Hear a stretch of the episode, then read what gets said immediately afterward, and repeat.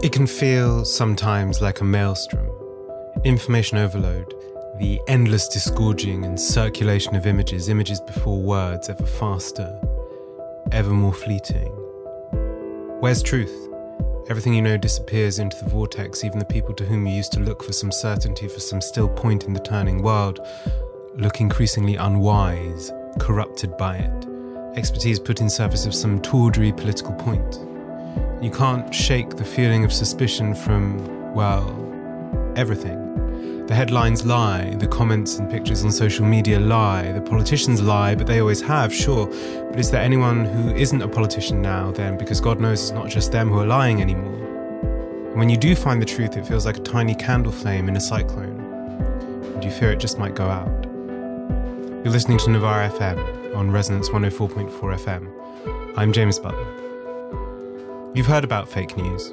You might even be sick of talking about it. You might be disgusted by the way some people deploy it, between choking off any semblance of critical thought or even the possibility of opposition, or you might think that they don't take it seriously enough. You might think, like I think, of that line from Adorno that the transmutation of every question of truth into a question of power has increasingly erased the distinction between truth and falsehood.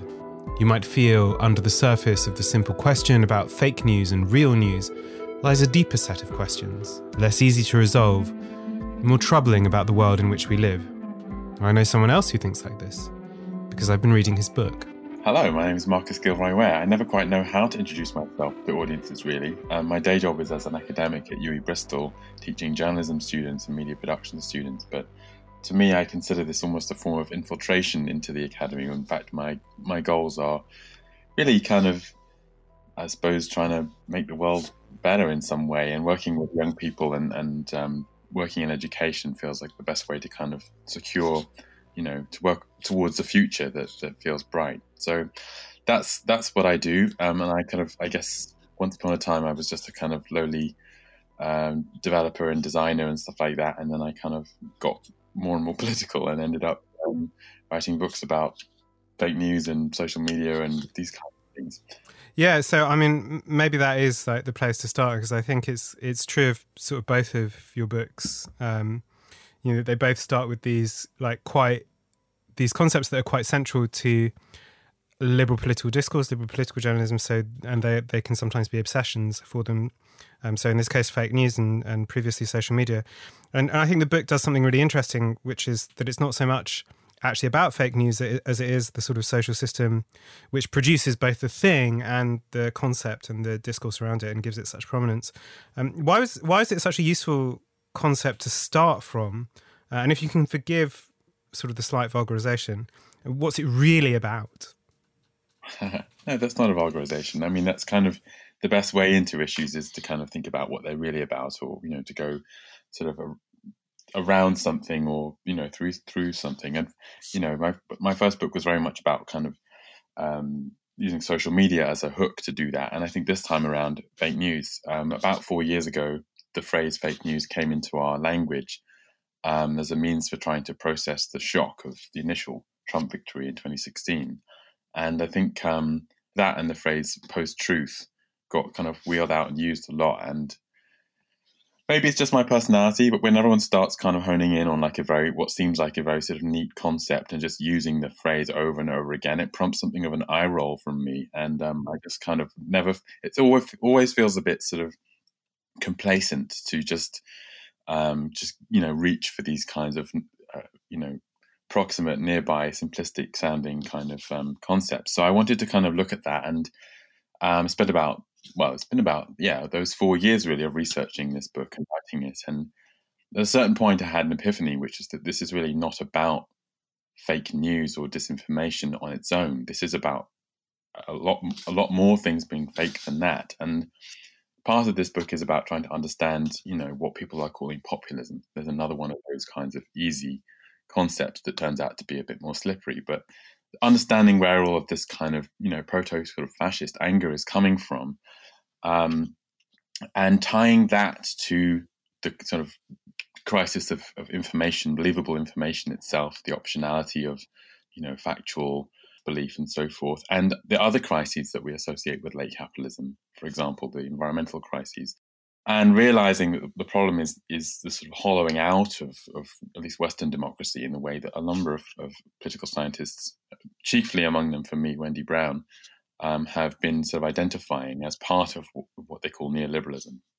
And so, kind of seeing that, hold on a second, if people have lost in, lost faith in the systems that we sort of, you know, nominally belong to, um, then it isn't just going to be kind of the news and information that's that's that's fake and meaningless and or considered optional. It's going to be um, the whole sense of um, of everything that system has to offer. You know, all different kinds of authority and um, sort of just what's what's what. You know, the whole structure is being is being rejected really.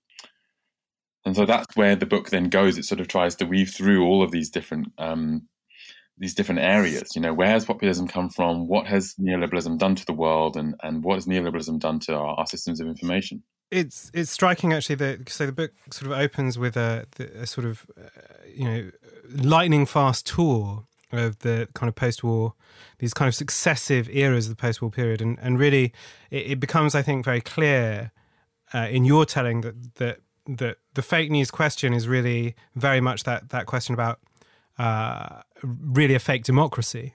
Yes. Uh, and that that seems kind of pretty essential to your account.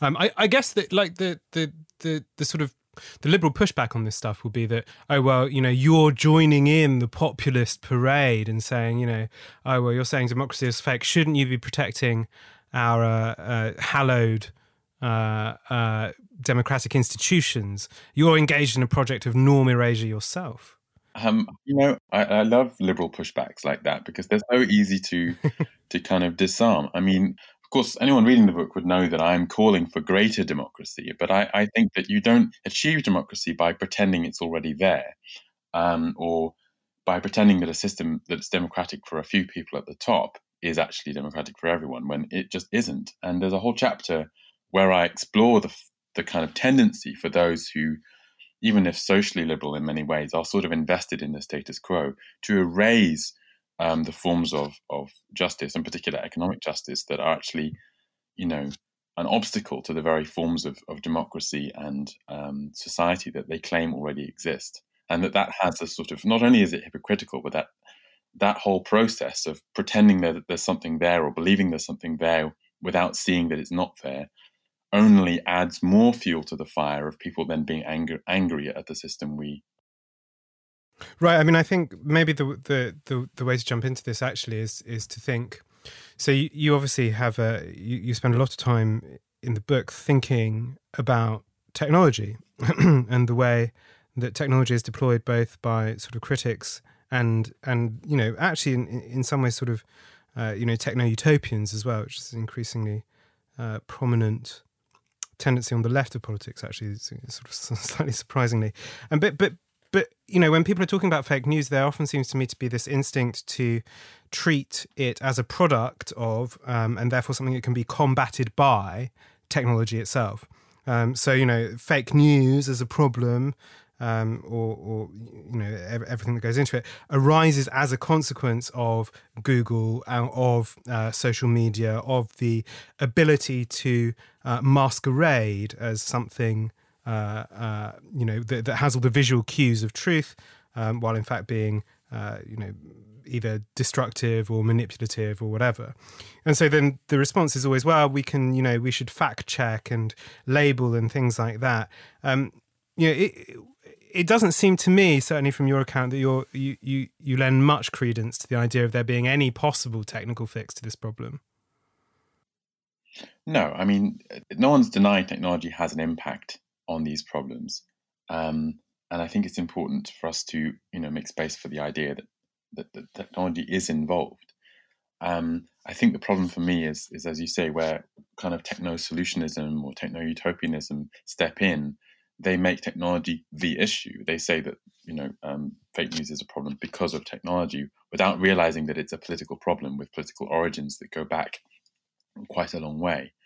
And so, when you're centering technology either as the problem and you're blaming it, or you're kind of positing it as the solution, you're you're kind of rubbing out um, some of the actual kind of political and, and social and economic issues that might be at the cause um, of this. And and so social media platforms, insofar as they are the main technology people are talking about, um, we also um, miss an opportunity to talk about them as you know really the most predatory form of capitalism. You know, the most uh, that we've seen to date in, in, in their kind of commodification of human attention and so forth.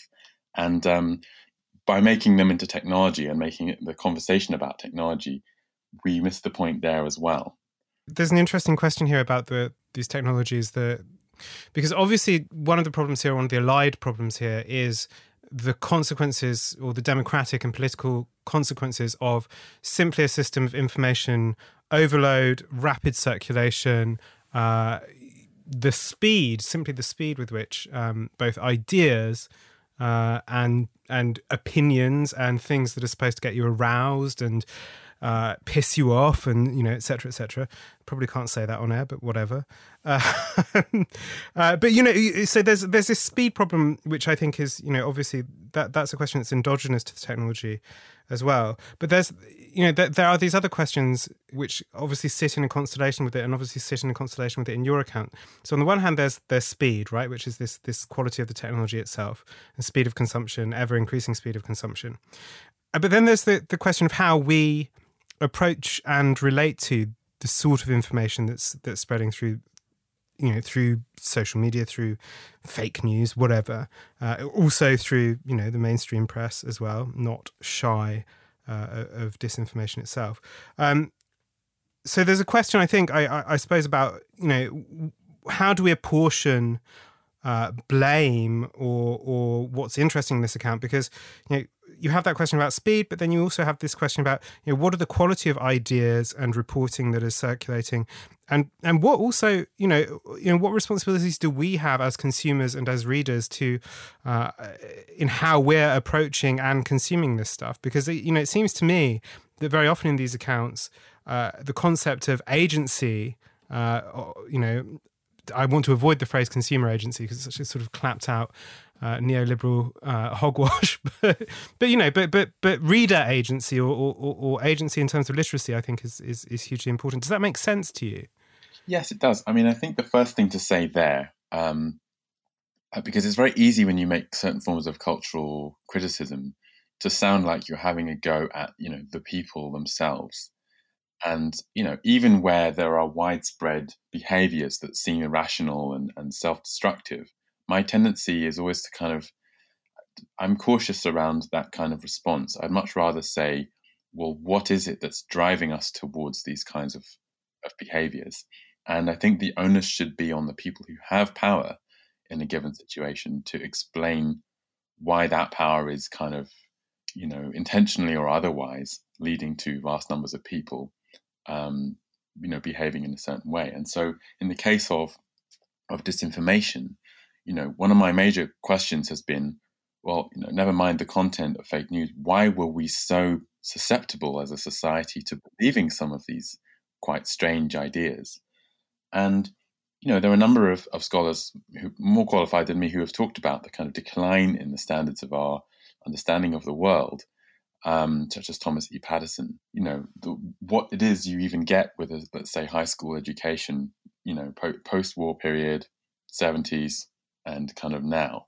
And that there is, and again, we want to risk kind of apportioning blame to the public, but at the same time say there is a sort of big problem around, I don't know whether you could call it ignorance, but but certainly a lack of working knowledge of the systems of the world and how how they operate. You know, um, I, I'm very interested in conspiracy theories, not because they're sort of one of those topics that everyone is talking about at the moment, but because but because they're such an interesting instance of that kind of, you know, there's lots of actual conspiracies out there in the world, and people by and large are not really interested in learning about them. They're much more interested in talking about, you know, the Illuminati and the flat Earth and, you know, other kind of even more damaging and dangerous things like that.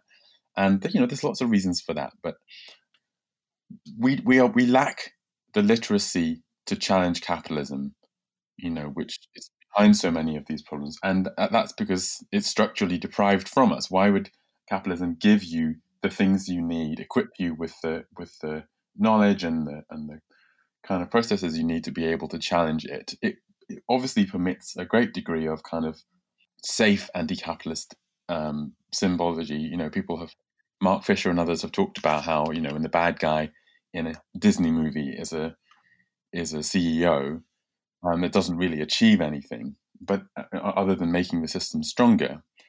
Um, but then, you know, when it comes to actually changing the system, we don't, we're not really given what we need to do anymore. So then we end up kind of making these sorts of weird forms of, of disinformation that have an origin in the structures of the world, um, uh, but actually lead us further away from being able to challenge those structures rather than closer. Yeah, I want to come to conspiracy theory in a bit, and I think the way to get there actually is to is to pick up the thread that you're putting on here, um, which it seems to me is at least in some regard about ideology, right? And you spend some time in the book talking about ideology and thinking about ideology, um, and I think maybe the the the thing that would be worth stressing just initially is is for you to explain the sense in which, and it's a quotation I think from Stuart Hall. Um, you know, you stress that politics is downstream from culture. Why is that so important?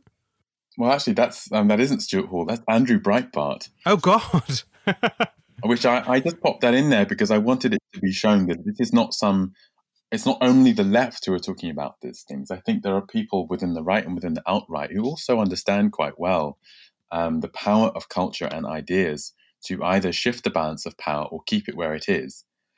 And um, when I say we lack, you know, literacy, I think part of it is, is lacking literacy around that. We kind of know that not everything is as it seems. That you know things are sort of sometimes a spectacle, that they're performative, that there's sort of something else behind them. I mean, that uh, Stuart Ewen's history of PR, for example, and the ways that that's been sort of, you know, massively proliferated in the last few decades um, to sort of keep the balance of power where it is, um, I think is something that when people talk to me about fake news as this sort of like, oh, suddenly, you know, it's post truth and people don't believe facts anymore. What makes me roll my eyes most of all, I think, is the sense that actually in terms of looking, at discourse, you know, and, and the kind of culture out there, um, it all became quite sort of um, non-literal and non-factual quite a long time ago. Um, you know, these characters like uh, Frank Luntz, for example, who have focus grouped and focus grouped and focus grouped to be able to kind of shape politics in one direction or another. Dominic Cummings is another animal of the same species, really. And I think there's a lot of people on the left who've already spent a lot of time talking about this kind of stuff, but I don't see enough of that out there in kind of mainstream discourse. And I, I just think it would be really useful for people to know more about how that works and, and for us to all be educated a bit better about that. Right. I mean, it, it does seem to me that there's there is this account that emerges or that could emerge uh, uh, of this sort of that this you know the way in which people pick up on like what I suppose you might call the the, the sort of Schumpeterian approach to politics, which is very much this kind of you know, cynical exercise in understanding how politicians will win votes via everything from sort of simple outright sympathy to, to downright uh, emotional manipulation. And obviously, you mentioned Frank Luntz and, Dominic Cummings, sort of transatlantic uh, disciples of, of, of, this this method. But I think there seems to me to be a bind on the left on this stuff because there is an anxiety. Uh, I think it's a kind of instinctive anxiety that grows out of people who, particularly who have, uh, you know, backgrounds in sort of non-electoral politics or extra-parliamentary politics, say, well, what we don't want to do is manipulate people into acting in a certain way, right? We want people to see the truth and you know act in accordance with the truth.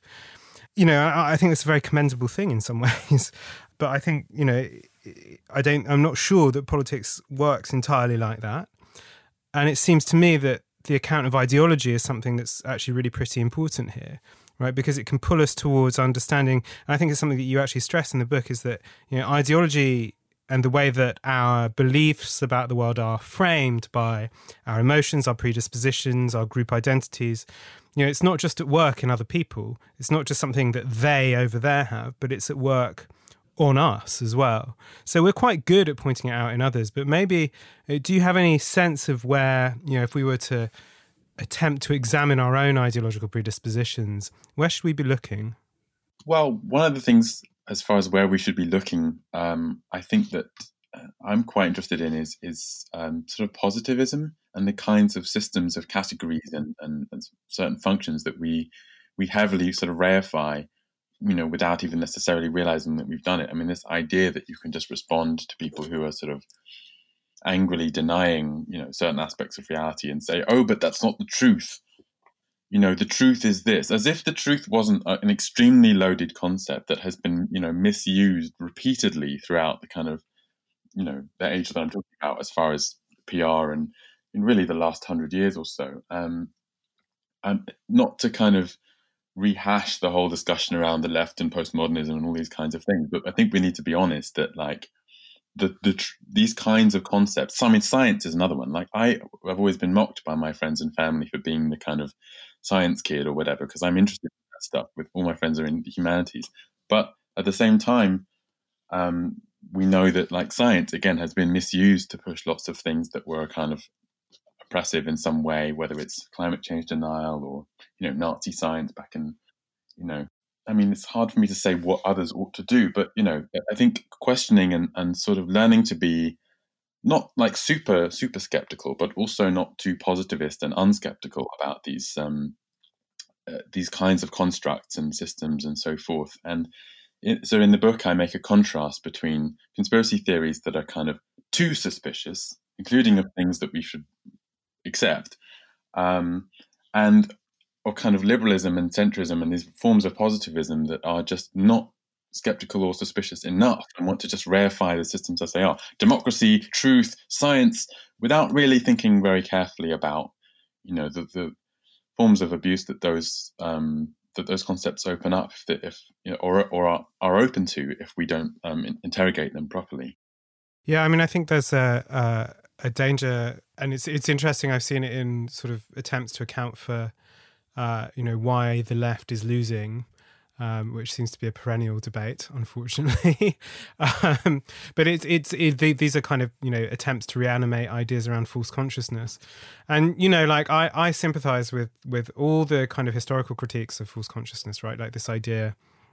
This idea that the way that people behave could ever be so simple as to identify it with so pat a phrase, right? Like the the uh, you know people's motivations and, and, the way in which they act are, are, I think, a great deal more complicated than that, uh, and then is suggested by that. But is there anything there? I mean, is there anything there in the idea of false consciousness that might be useful to resurrect? Yeah, I mean, there, I, I, think there is, and you know, obviously, it's it's a concept that's mostly critiqued by the people who want to deny its existence at all. But actually, I would say let's embrace the idea of false consciousness with the idea that there's nobody whose consciousness isn't false to some degree.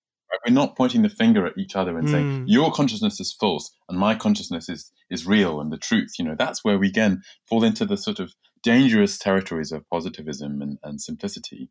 Um, I mean, it's a basic Marxian concept, the idea of historical materialism, the idea that our consciousness is formed by the age in which we live and the social and material relations that we, you know, exist in.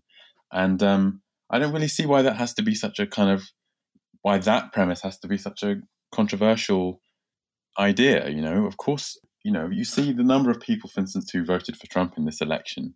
Um, I believe that the the, con- the consciousness that leads to that, however much we might be horrified um, by that as an outcome, needs to be sort of like dealt with and understood as a feature of the kinds of consciousness that this particular age in history has produced. You know, um, and we can look at it sort of as a as a cultural feature or have a sort of, I mean, much overlooked at the moment in the social sciences is the field of cultural studies, but actually it's something we all, I think, ought to be rushing back to to try to make sense of some of these very, otherwise very strange and perplexing outcomes.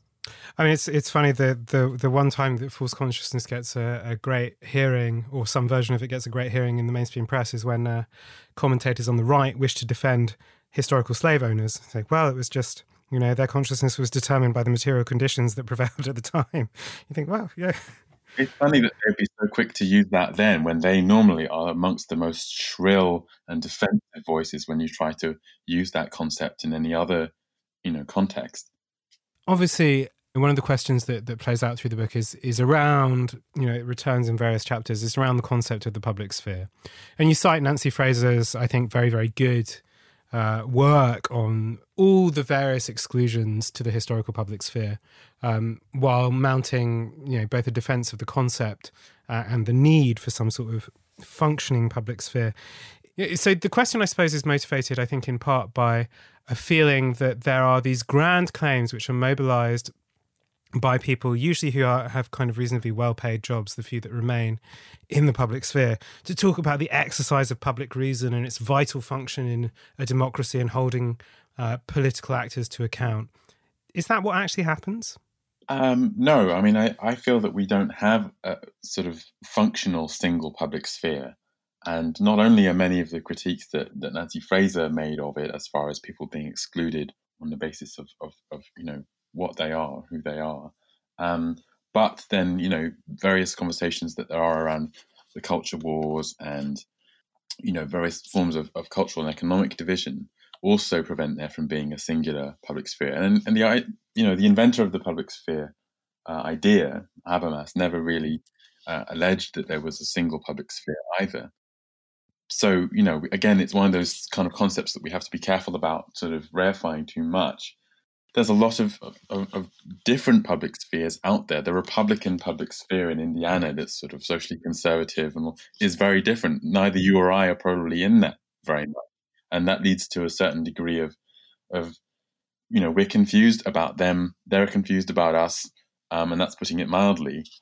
And um, I don't know. So I think the public sphere is a bit like democracy in the sense it's one of these things that's sort of an ideal that exists in the world in practice only in sort of partial or fragmented forms, and um, you know probably can never exist in a completely whole and and sort of utopian form where everyone is included and everyone is in the same conversation. But more to the point, so again, coming to Wendy Brown, um, she makes a point in her earlier book on neoliberalism that you know democracy is something that you don't just um, it doesn't just happen. You have to sort of value it and practice it and tend it you know almost like a garden or something.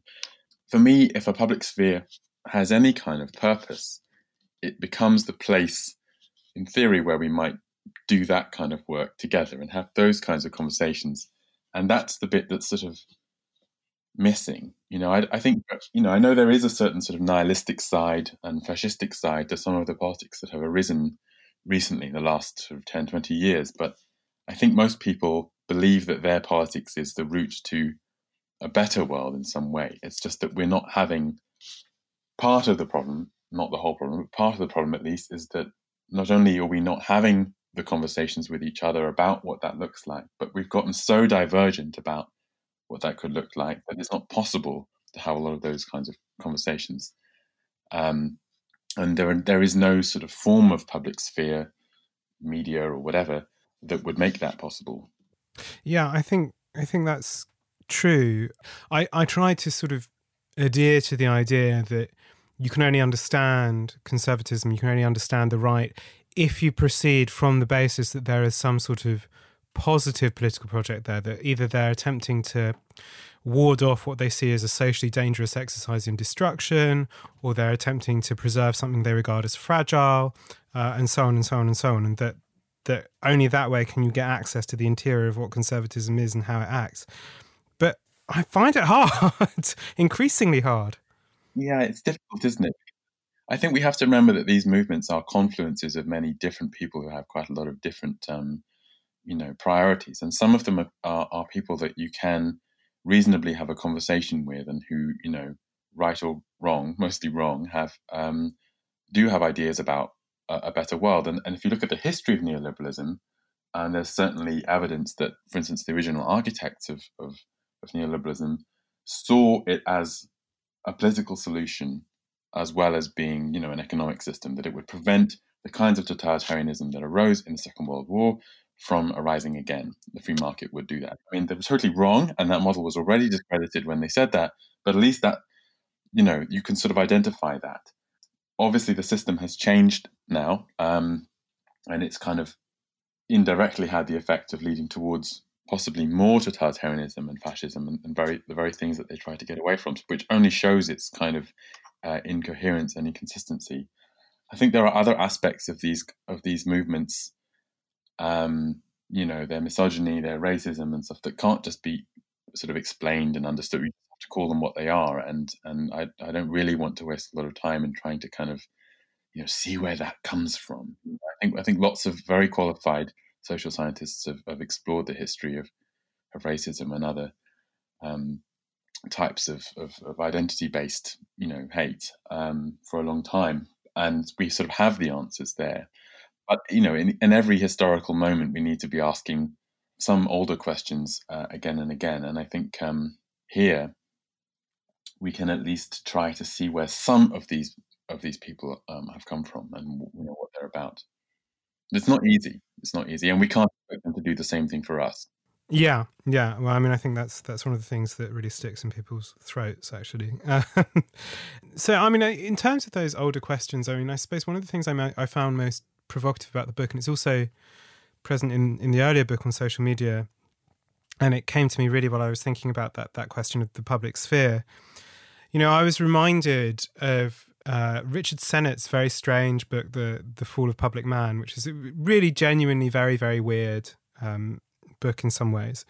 Um, but but it has a, a, kind of really fascinating and I think quite important emphasis on. I, I went back to it a few years ago when I was sort of thinking about uh, social media uh, myself, uh, and it has a sort of this kind of fascinating emphasis on the way that feeling and emotion. Um, you know, you know, he talks about a tyranny of intimacy, um, but he he talks about the way that a culture which values emotion above all and cannot make the separation between or, or in which the separation between public and private is increasingly um, erased and so the idea of uh, someone acting uh, you know in, in, their public persona once that is erased he, he says you know it transmutes political categories into psychological ones um, and i just found that you know incredibly provocative and it just kept springing to mind while reading you know the number of times in which you're exploring a concept, and actually, it seems to circle back to this question of the way in which emotion really underlies the very kind of fragile boat of reason. Absolutely. I mean, I think not to be too autobiographical about this, but I think someone who knows my, uh, you know, that knows that my first degree was in cognitive science and psychology would be able to identify that even in the book that I'm writing about politics, because um, I don't think that you can fully and this is something I'm always telling my students, you can't fully separate the the kind of subjective experience of these kinds of discussions and media that we're talking about uh, from you know the political uh, effects and context that they have right uh, on some level as human beings we're coming to these these conversations you know vulnerable with with particular kind of forms of uh, emotional baggage and tendencies and personalities and so forth and um, again, that's that. I suppose that's another reason why I'm very resistant to the forms of rationalist uh, discourse about you know the free marketplace of ideas, and you know have everybody just present their opinion, and the audience will be able to discern which is the right you know the right conclusion, and all of this kind of stuff. Because I just don't see. Um, I don't see it as being a process that's that, that rational or that mechanistic or working on that level at all. But is there a, I mean, is there a cultural question here. There's a question about the way in which we value or even talk about or think about emotion. Uh, you know, I mean, because there's there's a there's a, a, you know the imperative to sort of express your feelings at all times rather than interrogate them. I mean, that's a you know again I think a vulgarization of a much more complex cultural imperative. But like, it does seem to me that there is there is you know a question to be asked about the role of you know of that kind of emotional expression in politics and whether we should actually be kind of pushing back against it a bit.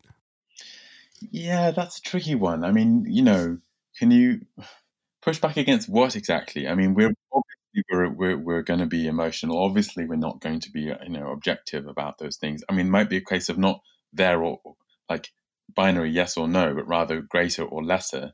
It's interesting to me in some discussions, you now hear the, the phrase kind of tone policing, which has arisen as far as like how people should or should not be allowed to talk about, you know, particular issues that that they find very distressing or that make them particularly angry. Um, and I never really know where I stand on this because you can sort of see that you know very strong emotions in some cases really don't help the discussion at all, even if a person is very justified in feeling the way they do. On the other hand, it feels inappropriate to turn around and tell them to change that emotion or or approach the discussion without it. You know, um, we're I mean, th- again, this is the problem with with sort of rationalist language for talking about these things as basic processes. We just have to accept that th- these are our limitations, um, and we're also living in an era in which you know these forms of of human feeling are kind of commodified in themselves. This is what I tried to write about in my last book. Um, that you know, affect is is a source of of surplus value, really, and the way we feel about things is the most important thing that a capitalist economy can can control. Right. I mean, that question about tone policing, I think, or, or you know, how to approach that. I, I confess having the same sort of ambivalence around it. Right, like to to to have the the sense, especially when it's mediated digitally, that there is that there is an impetus to a sort of strong cultural codification towards ever more intense forms of expression, and those forms of expression aren't wholly false, but they you know they also have a feedback loop to the people who you know who engage in them. And so very often although one might think uh, of of those kind of very strong expressions as a form of catharsis it, it also seems because it might well be that it also seems to me that that that it also has a tendency to loop back on itself. And and and as with many feedback loops it sort of amplifies and tends towards the sort of tends to become almost a sort of exercise in psychological damage. And it seems to me that's you know very clear and particularly you know difficult for those of us who who sort of seek after equality because you know, uh, one, one absolutely doesn't want to to say oh well you know that's convenient but could you keep that at home please? Could you not bring that to, to the discussion? I mean it's it's obviously vital that that's there but you know i don't know whether we need a better account of catharsis or how you know a, a, kind of transformative catharsis but but i certainly have no idea where that would come from. Well i think this this kind of points to the limited value in some sense of, of certain forms of debate. You know why are we looking for catharsis before we've actually solved the problems that are causing this pain in the first place? Mm-hmm. you know actually what we should be doing is building towards um, a society that has ameliorated many of these of these structural problems. And me that that isn't a question of like of what debates I'm going to have on you know Twitter or, or in these kinds of especially digitally mediated public spheres, um, Zoom events or whatever. I just, to be honest with you, even though I write about politics and I'm very interested in it, I just don't have those conversations. I I think that it's best to kind of team up with people who kind of see the world similarly and work and do things and work towards you know particular kinds of, of, of solutions that you can bring about that make the world better um, and it's it's action rather than talking that's really going to um, to lead to change in the long run. I, I don't want to have lots of. I mean, we're having a very lovely conversation now, but in general, I don't want to go out to the world and have lots of, you know, lots of emotionally charged conversations about extremely, you know, complicated and difficult political issues, particularly when there's so much um, opportunity for, for, misunderstanding one another, of, of offending one another, of, of, these kinds of things. I'd rather just get to work. One of the places where this all comes together, and as you, I think, observed earlier, it's now very, I was about to say very fashionable, but I was, you know, perhaps just that it's an object of concern, or perhaps that that uh, a certain class of people have noticed something that's been going on for a while. Um, but so that's obviously the, the question of conspiracy theory, which, you know, it, it does seem to me brings together a lot of these questions. You know, not only uh, about truth and about, you know, the way in which certain people are insulated from you i think you observe somewhere in the book that there are certain classes of people who are very happy about you know the the spread of conspiracy theory yes. um, because it takes attention away from them. That's maybe a conspiracy theory of my own. Uh, but you know i mean i think maybe this is a place to, to kind of get into it then. Like so we know that, that there there is you know this this kind of growth in the popularity of conspiracy theory and we know that it's mediated technologically. We know that it has like these strong digital roots you know and and the conventional account of it is that it's dangerous and it's poisonous and so on because it because it leads people to believe untrue things. You get quite a lot deeper than that diagnosis. So tell us some more. Well i suppose the inversion that i make in my book is rather than talking about conspiracy theories as a cause um, which is not to say they are not a cause of, of people's being you know misinformed um, i try to talk about them as an effect of something else and to sort of trace the origins of them. And I think that, you know, power is conspiratorial. I spent a lot of time uh, in this book kind of researching and writing a section on the, history of capital as conspiracy because it is conspiratorial. If you look at the tobacco industry, the oil industry, the plastics industry, the you know pharmaceutical industry, you find more conspiracies than you could possibly you know ever recount. Um, but you know, as as with much of the kind of information that people actually need to know about the world, it's relatively dull stuff. I mean, it's like it's exactly what you would expect if you if you do know about capitalism. It's like, well, of course.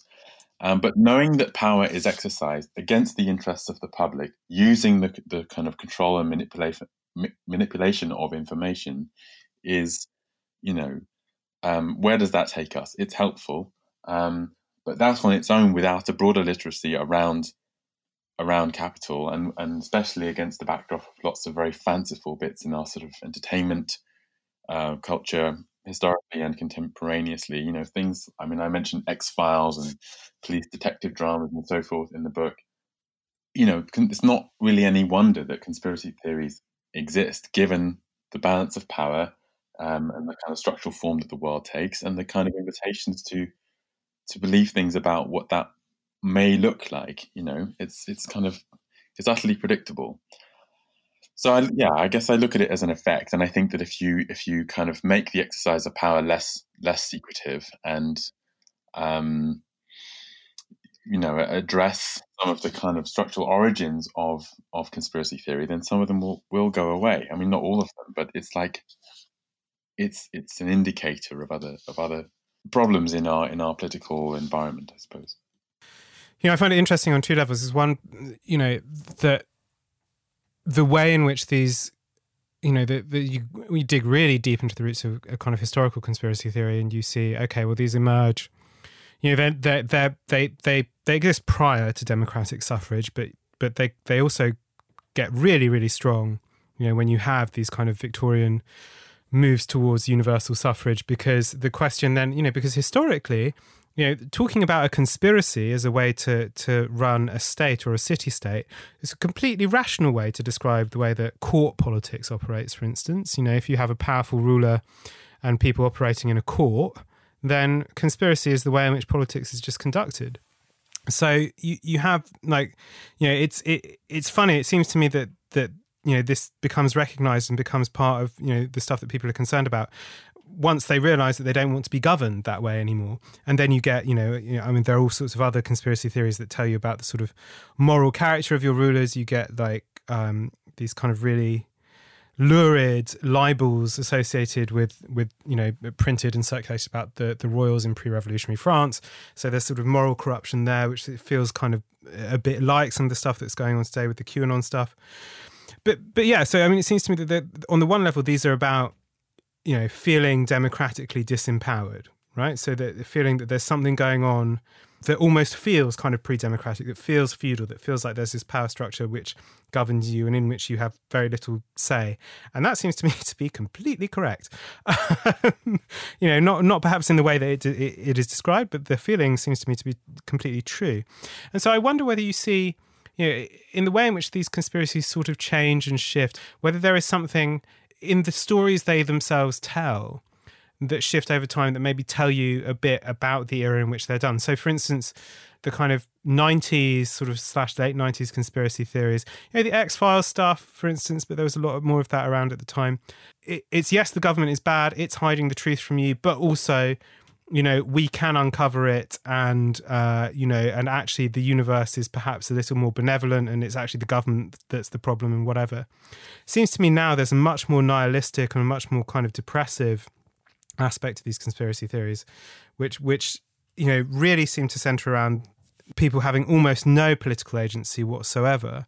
Um, so what is you know what is your reading of the culture that is producing these these conspiracy theories well, that's that's a really fascinating question, and um, you know there are probably specialist cultural theorists who can answer that question in a much fuller way uh, than I can. But I, I, as you say, I did spend quite a lot of time for the book, kind of looking at this and the history. I mean, we were saying earlier about how history shapes consciousness, right? So obviously, in different moments, there can be different kind of cultural features, and since conspiracy theories are kind of a cultural and political feature, they're also going to differ. To me, there's something in particular about the obsession with aliens in the 90s, just at the moment that kind of I suppose post Cold War liberalism, the Clinton government, the you know second term especially of Clinton and and the Blair government, and you know there's this very kind of gleaming, um, shiny techno enabled um, liberal capitalism um, that's sort of dominant at that moment. And so then, well, where where does our suspicion take us at that moment? It takes us towards kind of extraterrestrials. seemingly, nothing on Earth could be so bad. So we have to assume that the conspiracies arise mainly uh, as far as extraterrestrials, um, or in relation to extraterrestrials. To me, there's a connection there. I don't know if I've explained mm, mm, mm, yes, no, I see, I see. Some of that anger that we've been talking about, politically speaking, occurs because every time there's a sort of wave of, of you know, quote unquote progress or promise or, or kind of more progressive governments that are in fact just beholden to kind of liberal capitalism, um, it's sort of like ringing the dinner bell and then not serving dinner, you know, like so. Then there's always a backlash when these things that claim to be emancipatory are not. And so I think we're in one of those moments now. We have been basically since, you know, year 2000. I mean, it has really been just downhill from there. So unsurprisingly, then we start to get other kinds of conspiracy theories that are much more kind of earthly and much more about what happens here and about the failure of the systems that we that we actually have, you know. And QAnon is sort of the the pinnacle of that. It's like the whole system is completely wrong. It's completely run by pedophiles, and you know, I mean, it's quite similar to some of the things that have been said about the sort of Illuminati or whatever in the longer run. But now it's kind of right there in the sort of corridors of power, um, and it's you know things like child abuse. Again, that's very sort of real and disturbing rather than you know this this alien visited. You know what I mean? So um, there's definitely, I think, aspects of the cultural imagination and the way you know the, the particular cultural features that every different uh, era has. Um, but I suppose there's also something about. See, I don't talk about conspiracy theories in isolation in the book. I mean, there's a chapter about them, but I think it's really important to to put conspiracy theories on a sort of balancing scale with the forms of liberal positivism and complacency and hypocrisy that um, I also talk about in the, the, chapter that follows. And I call this the politics of suspicion. That's that you have some people who are hyper suspicious and completely disenfranchised from the system. Um, and you see this now playing out with the kind of, you know, contestation of, of, of Biden's victory, Biden and Harris's victory. Um, and then that sort of counterbalance with people who insist there's no problem at all, right? Or who make only very small and limited allowance for the possibility that there are actually quite serious problems of corruption and stagnancy within the system. And, you know, remember Trump's um, rhetoric all the way through has been about draining the swamp and kind of fixing the system and all this kind of stuff. As Adam Curtis puts it, you know, he's using language that almost could have come from the Occupy movement in order to do that. Um, and so the backlash then against that is basically, well, you know, everything's everything's fine. All these people now want to sort of want Biden and Harris to take us back to normal, and I think that that kind of complacent, myopic relationship to sort of liberal capitalism only itself adds fuel to the fire of of conspiracism because it um, it limits the, any conversation of actually that we could have realistically about what really is wrong with the systems that we've built. And if you if you make space for that conversation, perhaps then it stops. We stop needing to have conspiracy theories as a way of kind of airing our ideas about what might be wrong. I think that's a really good way of thinking about conspiracy theories as a kind of, you know, slightly truncated political reasoning, but you know the the, the instinct I think is a you know is is not one to to be deplored. And the real danger here is that you know, you see it, I think, in, in sort of liberal commentary on conspiracy theory is like, well, you know, it, it, the structure of conspiracy theory proves that, say, Marxism uh, or any kind of Marxist thinking is nonsense as well, because it also relies on large groups of people acting in concert or, uh, you know, thinking about people in large groups with you know pursuing their own interests against the other. And you think yes this is exactly this is exactly the problem. You know this is the real danger of these sort of liberal responses. Um, you know because like like the, the you know the instinct that say you know uh, uh you know that that that you hear people extolling the free market and the virtues of work while also engaged in corruption and graft and all of that. It's like th- this is a correct, this is a completely correct instinct. the problem comes when you know when when you, I think, as you're suggesting, because you lack you know the toolkit, the the kind of the the, the ability to think, you know, how these things operate. Um, that you you kind of fall short on the question of agency. This is a problem, and therefore there must be someone behind it. And now that's not to say there aren't people in the world who aren't culpable, because I think we can sometimes lose that on the sort of more academic end of the left. There are people who, who are responsible and who who should be considered guilty. But like, you know, I, do you see what I mean about like there being something to recover there? I suppose not to you know wave my red flag too too vigorously, but I suppose somebody asked me recently why I'm not a conspiracy theorist. If I think there's something you know at the heart of it reasonable about ha- about having a tendency towards uh, conspiracist beliefs, even if the content of many of those beliefs is offensive.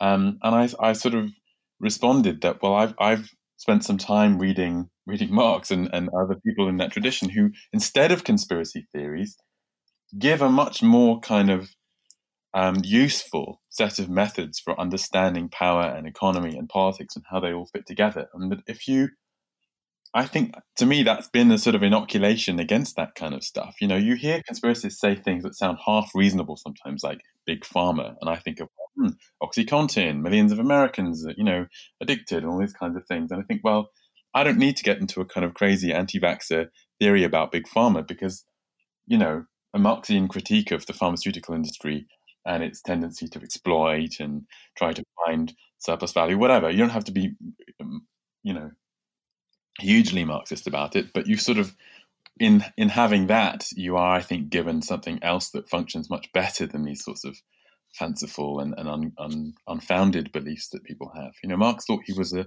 a scientist. He really, if anyone struggled with any of the sort of huge tomes of, of Capital, whatever, will see that it's like every issue is dealt with from every possible angle. And that's, I mean, I know there are conspiracy theorists who think that they approach things in the same way, but um, I would beg to differ. Mm-hmm, mm-hmm, mm-hmm. I mean, I think, I think, you know, the, the, the role of kind of political imagination here is, is really important. And I suppose like in this account, there are there are the two forms of imagination. Like one is the the conspiratorial one, but one is the sort of you know liberal democratic idealist one, the one that sort of thinks the the world can or should or ideally would function like a sort of West Wing box set, um, which is you know really, I mean, it's as fantastical as you know uh, uh, some of some of the you know really big conspiracies theories out there. I mean, I suppose the other side of it is that you know I, I also recognise that that one of the other fantasies is about exit and exodus. And it seems to me that this is, if one were to look at the kind of world that you account for in, in, in this book, right? So using this, this question of like what you can trust, what information you can trust, um, you know, as a window through which to look on the world. You know, the, the, the, the world that has created this problem looks like pretty terrible. So my concern is that there is a politics sort of waiting to be born, which is one of retreat and exodus, and you know whether that's a sort of you know uh, il faut cultiver notre jardin, or whether it's uh, you know uh, uh, just some other kind of exodus or withdrawal or separatism. I, I, worry about it a great deal, and I worry about its increasing attractiveness to people who who've had their fingers burnt, who are on the left of politics. So I, I want to ask, and it's sort of my final question is is you know uh, simply what is to be done? Uh, you know, what are the routes to to to to pick up a political practice that acts against this stuff? Well, of course, you've saved the most difficult question, um, which I should have predicted. But um, no, this is a good question, and obviously, I you know, it's very easy to go around um, pointing at problems without suggesting any uh, any any answers. On the other hand, the answers are the most difficult part. One thing that one could say um, is maybe first of all, let's not expect the answers to be immediate and be obvious because we've been dealing with these problems in some form or other for quite a while. I think that I suppose there are two things. One is um, that you know part of the the, the, the, the sort of multi decades of 70, 80 year shift that we've seen that's left us in this position is, is a sort of war on the public that started, you know, with Pelerin and the Institute of Economic Affairs and these kinds of groups and other people and ideologies that kind of wanted to make everything private. And that's already a kind of exodus, right? We talk about public sphere, but we we neglected to mention at the time that the public itself and the idea of a public good and all these kinds of things have already been sort of lost or greatly reduced. Um, so I think it's pretty imperative for us to start to pull that to pull that back, and we can do that in our discourse. We can do that in our in our in our media. We can do that in our in our collective imagination.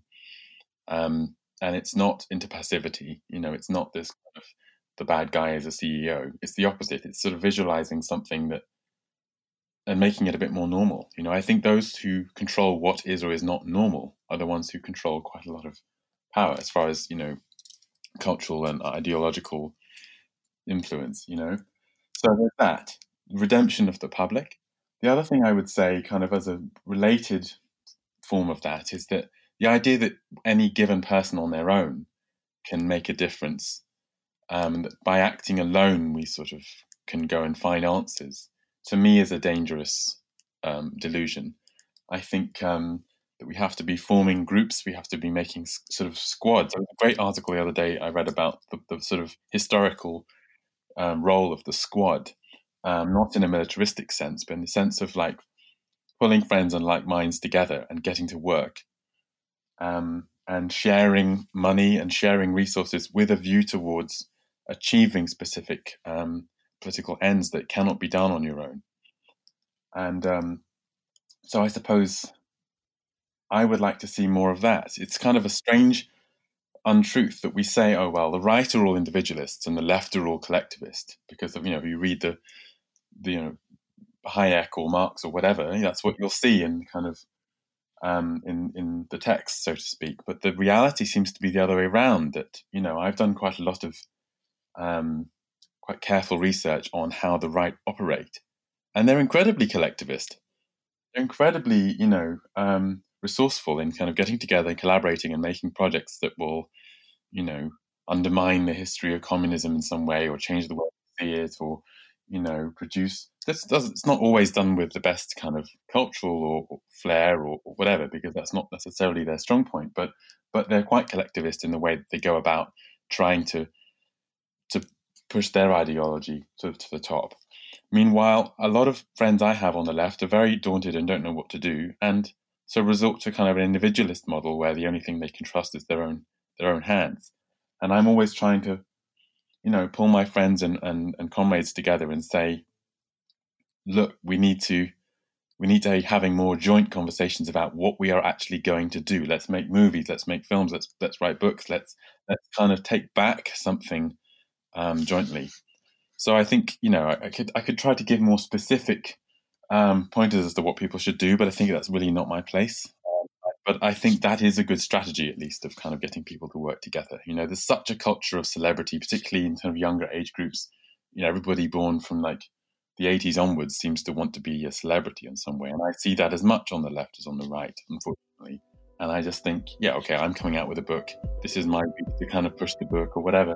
But I'm not doing that for the brand of Marcus Gilroy Ware. I don't care. I would I would sacrifice that tomorrow. I'm I made this book because I wanted to actually communicate ideas to a large number of people that are not things that can be boiled down to 280 characters. And you know, I, I think that this has always got to be a collective process. That's a brilliant place to end it, Marcus. Thank you very much. Thank you. That's it for this week.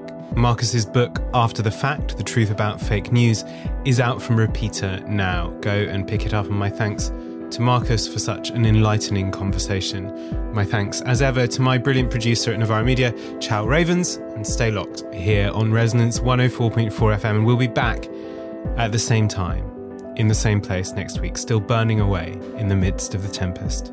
See you next week. Bye bye.